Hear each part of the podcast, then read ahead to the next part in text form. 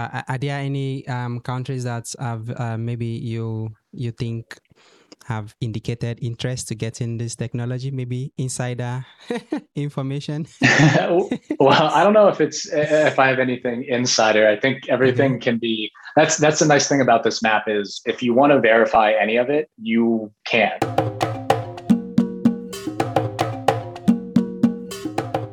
Welcome to today's episode of the AfriNuke podcast. Today I'm joined with Jake Kincer, um, an expert in the Energy for Growth Hub uh, from um, United States, um, uh, Washington, D.C.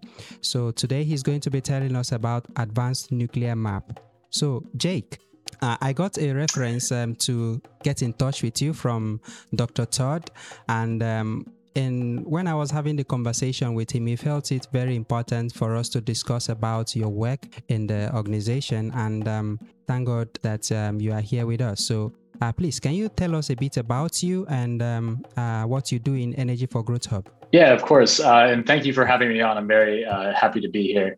So, my name is uh, Jake Kincer. I'm a policy analyst uh, for nuclear power at the Energy for Growth Hub, and I do work with Todd Moss um, so my work is fairly wide ranging at the Energy for Growth Hub, but uh, one of my bigger projects is, uh, besides nuclear power in general, is the uh, Advanced Nuclear uh, Markets Map, um, where we try to sort of understand the uh, market, the potential market size for advanced nuclear technology around the world. Okay, so uh, I was wondering, well, what what was like the line of thoughts like I know uh, Energy for Growth Hub tries to like adapt um, policies to developing the developing countries, and um, while some other organization in the states try to like make policies for the, uh, its own country. So you guys try to adapt it to how it can be applicable to the uh, developed world. Am I right? Yeah.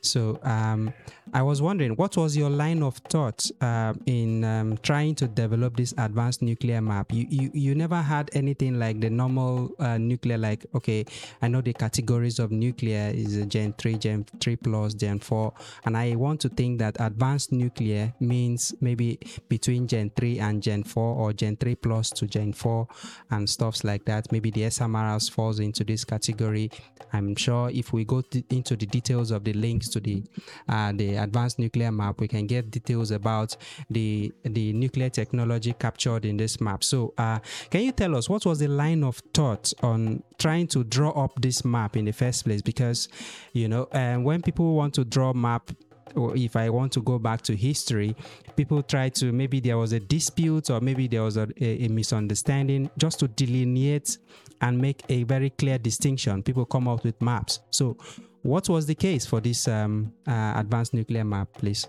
Uh, great. Yeah, that's a good question. So, uh, not a dispute, but um, I think there is sort of oh, a yes. prevalent um, misunderstanding, I will okay. say, uh, that nuclear power is only for rich countries. Um, so when you think of nuclear power, you think, you know, France, uh, the United States, um, China built a lot of nuclear power.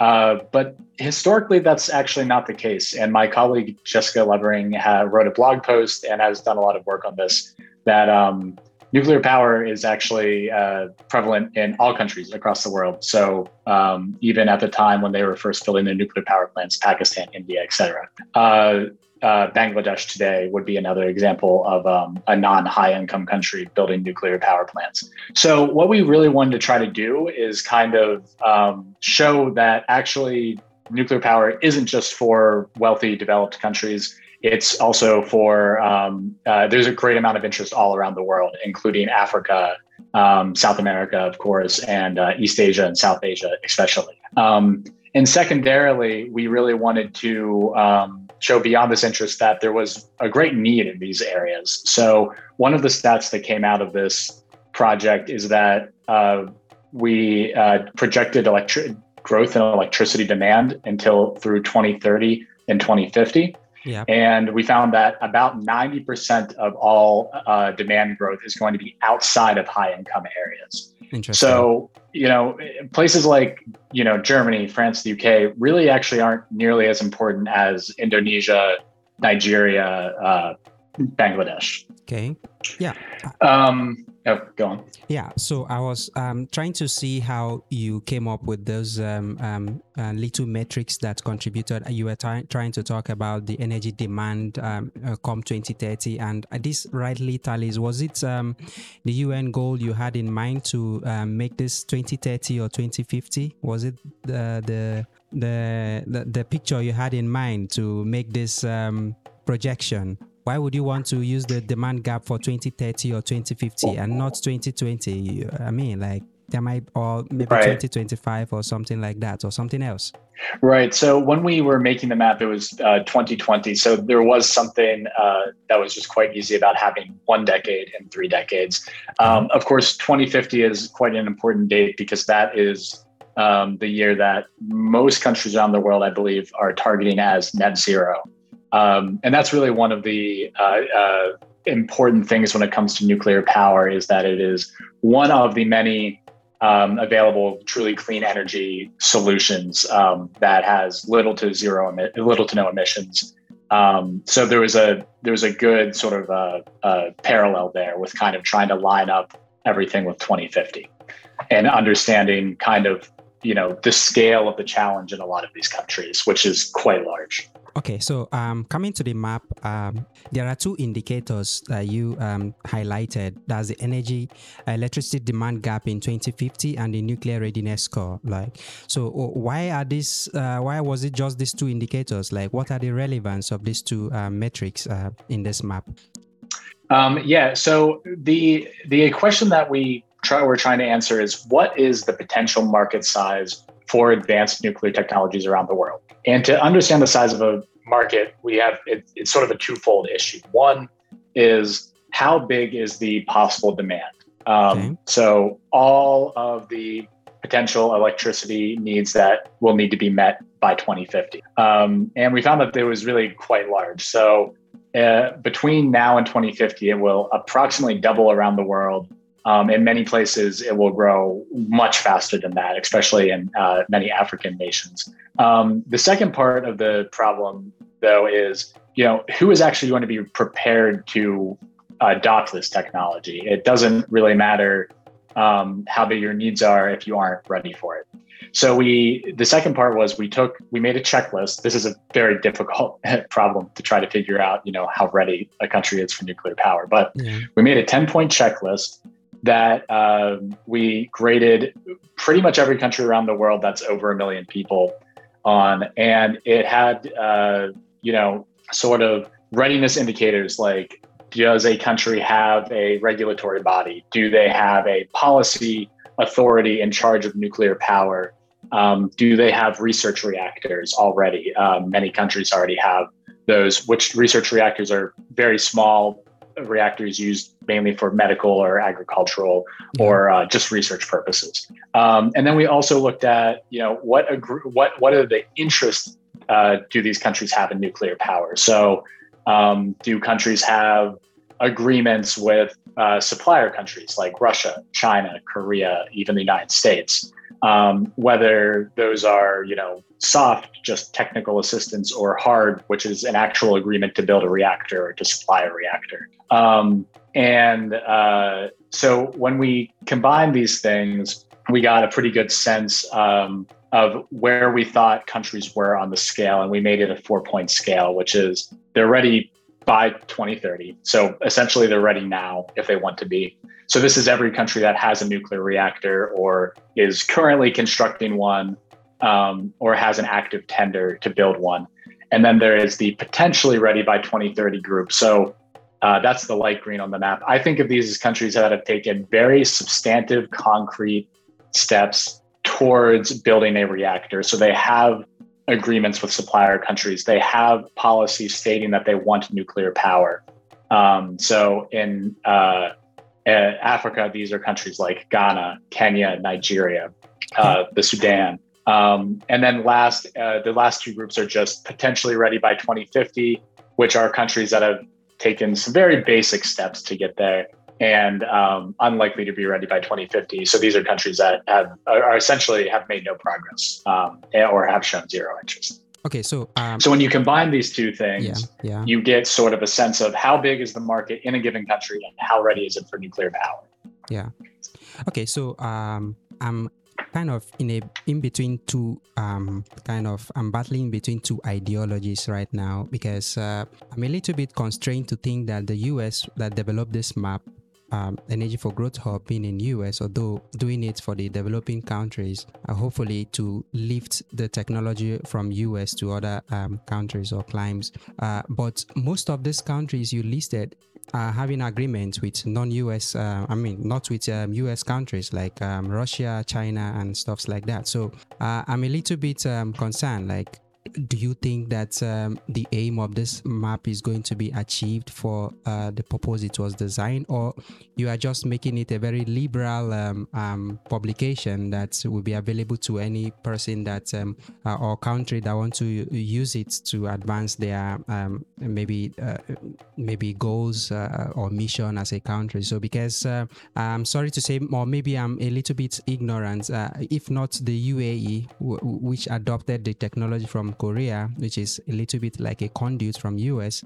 I don't see any other country apart China where they were trying to build the AP1000 and right beside it, the Chinese people were also implementing their technology um, using their own method of um, reverse engineering, if I may say. So I wonder like, uh, what's your hope that um, this map will um, achieve beyond just um, selling the US t- technologies uh, to um, advanced um, countries and also maybe to African countries if they come to take it. But uh, very few of African countries, as I know, uh, have signed agreements with US uh, state, but they have some maybe uh, agreements in terms of um, maybe research or technology transfer and stuff like that. So can you a little bit enlighten me on um, uh, what's the what you you as um, a US guy or the country stands to gain from this if it becomes a success? Will it actually um, uh, kind of um, feedback or funnel back to you uh, in reality?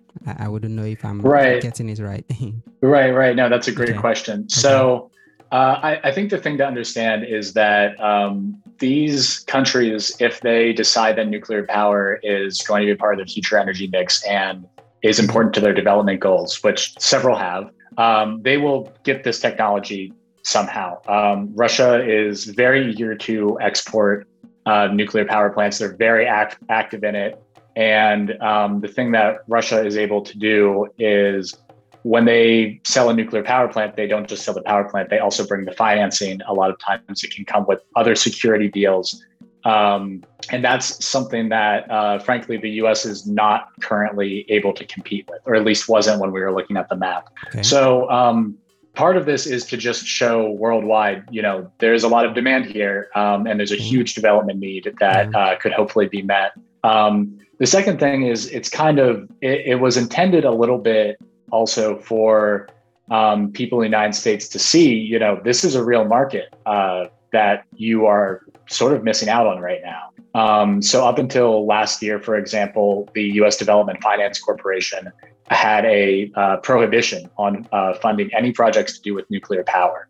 Um, so that was actually one of the ideas we had when creating the map is being able to show people uh, that this is a really relevant policy field that they that we need to be proactive in. Yeah. Um, one thing that, uh, and, and, by the way, the the prohibition did get lifted last year in July. Um, wow. So hopefully, you know, there will be some uh, uh, activity there. So the one thing that I think the the U.S. can really offer um, is we have a very active uh, uh, advanced nuclear industry coming up with a lot of really promising new technologies. So mm-hmm. things like NuScale, Oklo, et cetera, that have sort of smaller reactors. Yeah. Um, so like 60 megawatt scale are just much more um, appropriate for an emerging market context in a place like Ghana or Nigeria. Yeah. Uh, so I think it's it's something where the U.S. has really receded in this field over the past couple decades. Um, and you know, if these technologies live up to their promise, I would I would love to see that turn around. That's but cool. it's you know it's kind of it's up to us whether that happens or not. So. Okay, so um, in this map, you, you, have like seven filters that you uh, adjust to be uh, what you rightly use to um, make people see the metrics that are important, um, as the case may be. So um, uh, there's this filter about the water stress in 2040. And don't. Uh, what, what kind of what was it pointing to? What's what's the aim that uh, water stress aims to achieve? Like, why do you have to include it among the filters? Why is it important for nuclear, advanced nuclear? Yeah, that's actually uh, so that we had the idea. Um, so this was the first iteration of the mapping the global market for advanced nuclear, um, and we are doing a second iteration with Third Way that I believe that they will release in um, late 2021. That it digs in a little bit deeper on these issues. Um, so water stress is thinking about uh, primarily um, the uh, desalination oh, uh, okay. uh, energy needs, but also climate change impacts broadly. Okay. So, uh, desalination is something that has already begun in a lot of countries. Uh, South Africa, I believe, a year or so ago, had to set up a number of temporary desalination plants to meet water energy needs. And um, the thing about desalination is one, it's going to be needed more in the future. Uh, populations are going to grow water supplies are going to become more stressed, especially in places like Southeast Asia and the Middle East. And the second thing is it is highly energy intensive. And that's just pretty much the physics of it. Um, mm-hmm. So you need a large, consistent energy source in order to efficiently run a desalination plant, which, in my opinion, uh, a nuclear power plant is actually really perfect for something like that. Uh, the second part of this, though, is just broadly adapting to the impacts of climate change requires a lot of energy. So, you know, producing enough concrete and steel for dams and uh, other adaptation uh, needs requires a ton of energy. And yeah. kind of gauging what areas of the world are going to be impacted most, I think, can help visualize uh, what where uh, we'll have the greatest needs. Okay, so um, thank you for that insight. I was kind of wondering um, the nuclear security aspect seems to be um, a very great metrics that you included and also part of the um, filters that you have there like um, the uh, nuclear threat initiative do have index that they release i think every year to show how um, countries are complying to nuclear security um, measures. So i wonder like why did you have to include it as one of these um, uh, filters or one of the parameters you needed to uh, make this map um, like what we should consider in this map yeah. So uh, the reason we in- introduced this, so just to be clear, the NTI uh, index actually doesn't factor into our readiness checklist, but okay. we did include it on the map itself as a filter.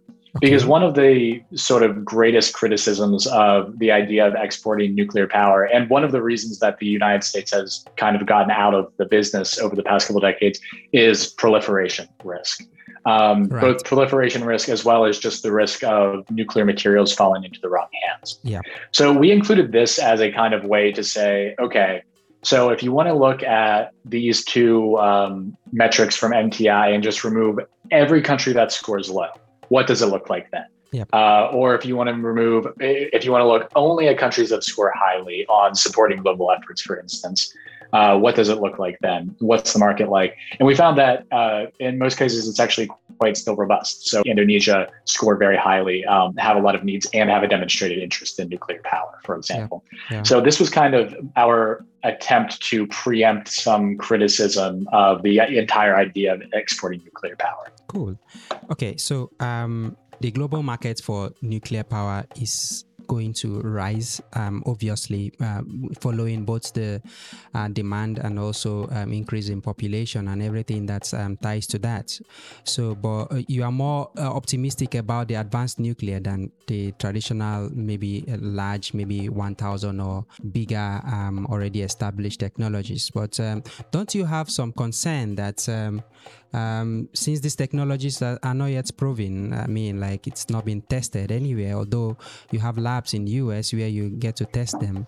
But uh, these countries where they uh, you want to sell them to, especially in Africa, um, don't you have concerns they might have um, uh, maybe um, uh, fears that these things have not been tested and maybe may not be more predisposed to get getting this technology? Like, what do you? Is there anything that you uh, is in place? Ways to alleviate such fears if there are? Yeah, uh, absolutely. Um, I mean, that's a great point. Uh, Ghana is not going to build a nuclear reactor uh, that wasn't first built in the United States. I just don't okay. think that that's going to happen. Okay. Um, they aren't going to want to. I'm using Ghana as an example, but no country is going to want to be, you know, for lack of a better word, a guinea pig, right? Yeah. Um, which like is that. why I, I, right, which is why I think, um, you know, the test demonstrations in the United States are so critical. So I believe uh, Natrium just announced one. Um, I believe Oklo and NuScale are also building uh, reactors in the United States first, uh, NuScale, I think, in Idaho. Um, and I think that's critical. I mean, you have to demonstrate that this technology functions safely uh, before you have any hope of exporting it. Um, and that's something that I, I think the United States should support companies in doing, and I think we do actually support for the for the most part. Um, but yeah, that's absolutely a good point. And and to your broader point about like the traditional large light water reactors that are gigawatt or two or three or four in scale are already proven technologies. Yeah. Um, but for a lot of emerging market contexts, it kind of just doesn't really make sense. So if you take uh, the the reactor that Egypt is building with Russia's help, um, it's 4.8 gigawatts. It will cost 30 billion dollars, and it's probably a perfectly fine project, but if you try to move that and, and do it in like a context like Nigeria, uh, Nigeria's installed capacity is something like 12 gigawatts. So yeah. integrating a five gigawatt reactor is just prohibitively difficult, um, just from like an infrastructure yeah, perspective, yeah, from a demand perspective. Yeah, yeah, yeah. yeah it, it, just would be so transmissions and the distribution network. We have to be overhauled, and yeah, I get your point. Right, and, and and of course you don't just have demand pop out of nowhere instantly. So it will take even longer to pay it back, and and financing the thirty billion dollar project is just going to be more difficult in uh, you know in some countries, and that's just how how it is. So if you have you know a project that's like a small modular reactor that's 60 megawatts or 120 megawatts uh, can be financed for you know on the order of millions rather than billions that's just it's just a much easier project at that point that's cool. So, uh, are there any um, countries that have uh, maybe you you think have indicated interest to get in this technology? Maybe insider information. well, I don't know if it's if I have anything insider. I think everything mm-hmm. can be. That's that's the nice thing about this map is if you want to verify any of it, you can. Uh, you can go out and find the information. It's it's all very publicly available. Okay. Um, but yeah, in in Africa, there's quite a bit of interest. I think so there's two countries that we rate as green South Africa, which of course already has commercial nuclear. Yeah. Uh, Egypt, which I just mentioned, is building, is currently constructing a reactor, although it has now been delayed from 2026 to 2028 into 2030.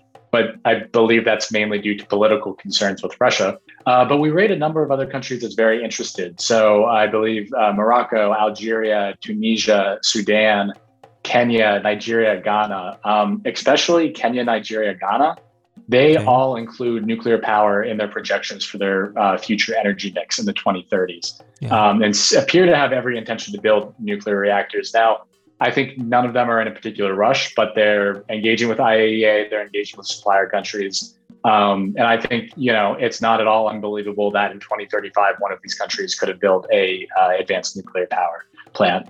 Um, of course, outside Africa, there is uh, Thailand, Indonesia, um, the Philippines, Vietnam, I, I, I find uh, are very interesting. Indonesia specifically has very interesting energy needs um, just due to its sort of island nation context uh, that SMRs could be particularly useful for, and they seem to recognize that as well.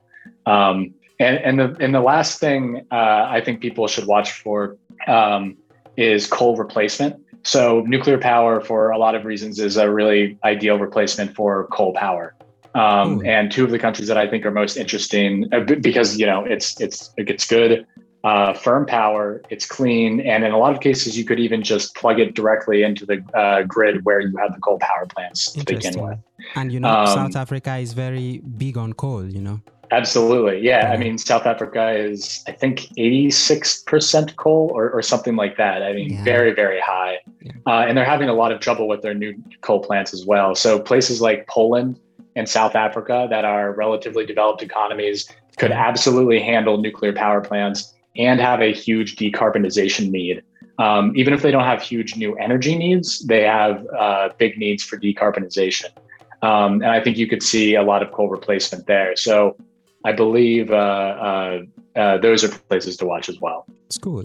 So um, thank you so much for this explanation because uh, some people might be looking for how to get really uh, these two um, kind of indicators that you have um, highlighted. Some people might want to wonder, like, okay, so what's the readiness of this country? What's the energy demand and stuffs like that? But when you come to a country like um, Nigeria, where I am, uh, we we consider a lot of things, and um, it's not that there are no solutions available, but um, some um, pressing or unique challenges tends to make those solutions unreachable or some, something kind of a, a, a high reach um, um, kind of um, task. So I wonder, like, um, do you have any way of making some ad, uh, country specific adaptation so that um, some really varied um, kind of factors can be kind of tinkered on to see how you can make it a little bit more contextual um, um, contextually important to some specific like like a place like uh, Nigeria for example. It's not that we've not had um, uh, good plans or stuffs like that but you find some political changes and some um, maybe um, things coming up to scuttle those um, really nice plans. So I wonder like do you have any way of like mitigating? Because if companies that want to build these plants comes to the country, they need to be sure that they have uh, the uh, the enabling environment to get the reward from their investment. You know, so is there any way that um, you kind of um, open the the gates, making making making it a bit open source to tinker on these values so that um, um, some contextual um, points can be filtered into it to actually give the rightful thing and also um, um, extending it to other countries or maybe uh, climes where they may have different um, opinions about uh, maybe policy implementation or things that affect policy implementation. I think it's it's somehow important to include this into this metric. So I, I wonder if is there any room for that or it's something that is open for future um, kind of improvement or stuffs like that yeah so um, the short answer is uh, we didn't really do anything like that for this exercise uh, okay. we cover i believe 148 countries so doing a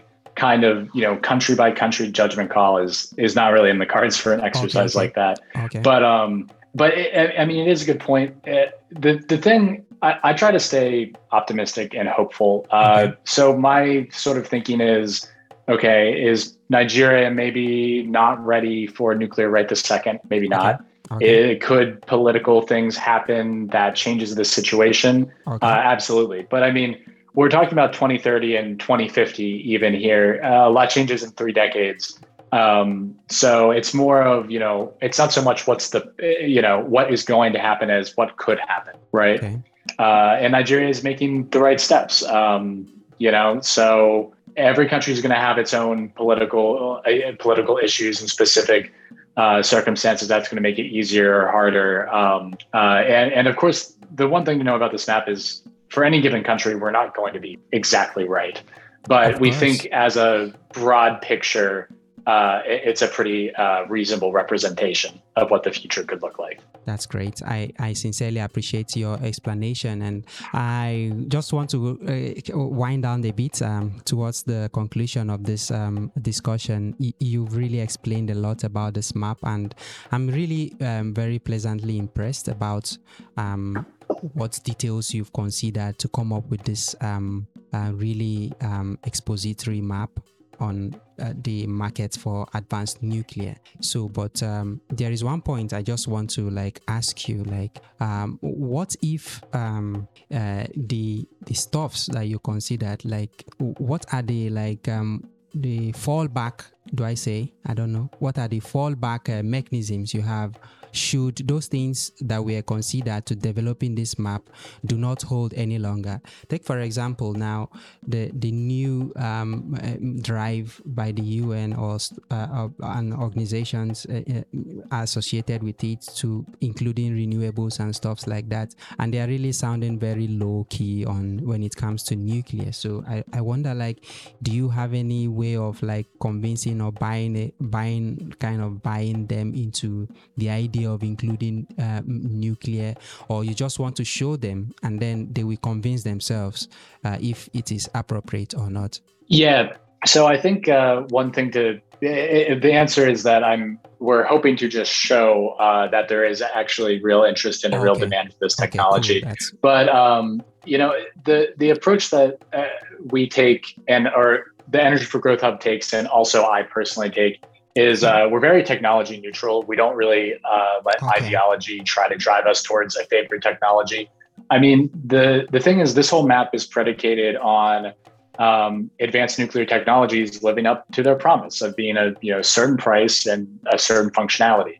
And if they don't, then they don't, uh, mm-hmm. and it, it, that's how it is. But um, if they do, and everyone should hope that they do, because it could be you know very key in the fight against climate change and also very key in the development of countries, uh, then this is what we're looking at. Um, so uh, we're not saying anything like, oh, we should focus more on nuclear and less on solar or anything like that. We should okay. focus on everything um, to the greatest of our uh, ability. Um, so you know, if nuclear power, advanced nuclear, doesn't live up to its promise, that's that's just how it is.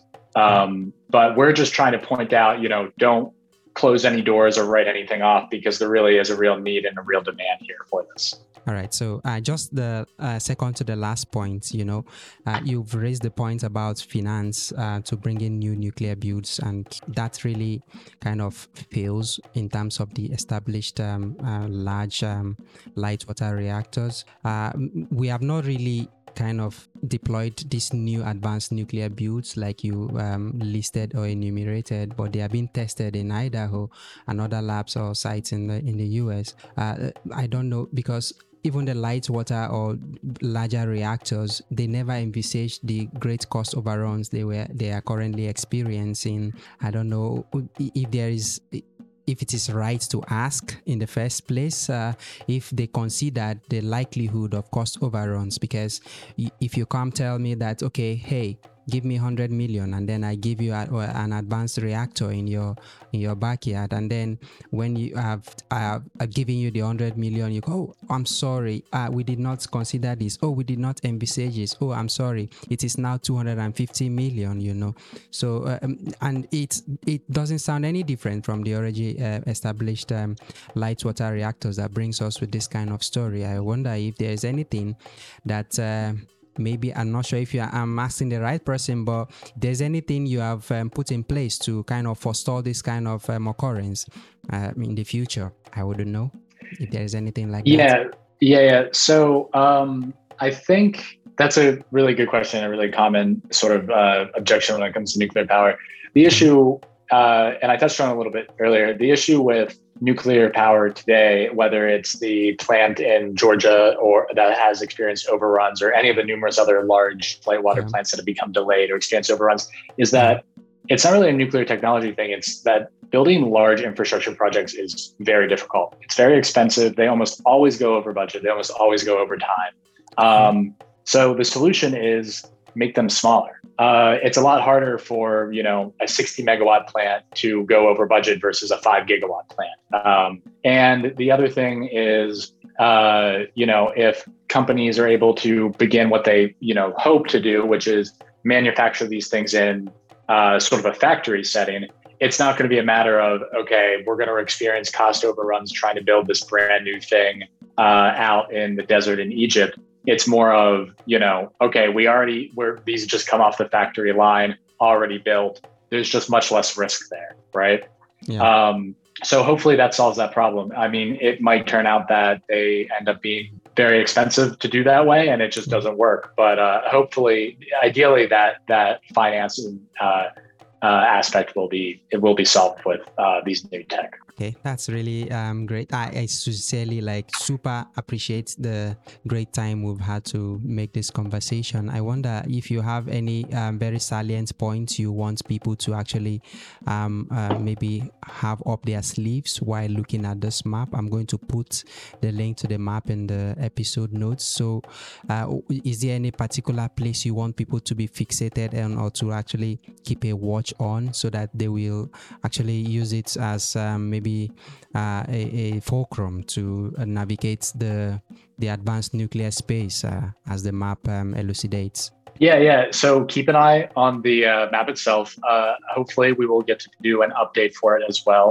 Um, but really, what I think uh, people should walk away with here is that you know a couple points. The there's a huge amount of energy that will be demanded over the next 30 years double the amount that we currently build, which is something like adding five United States worth of power. Number two is there's a lot of countries that are very interested in this. So I think something like 20 or more that do not currently have a nuclear power plant that either uh, that are ready and could be markets very soon. Um, so you know, just keep an eye on Africa, South Asia, East Asia uh, that's where you're going to see these markets. This is where you're going to see the demand uh, and the desire for this technology. Thank you so much, Jake Kincer, for this insightful expose on the advanced nuclear markets map. And I hope that our listeners will be able to glean the um, gem um, subsumed or captured in this um, wonderful tool that um, uh, Energy for Growth Hub has given to the world in partnership with Third Way. So I sincerely appreciate the time,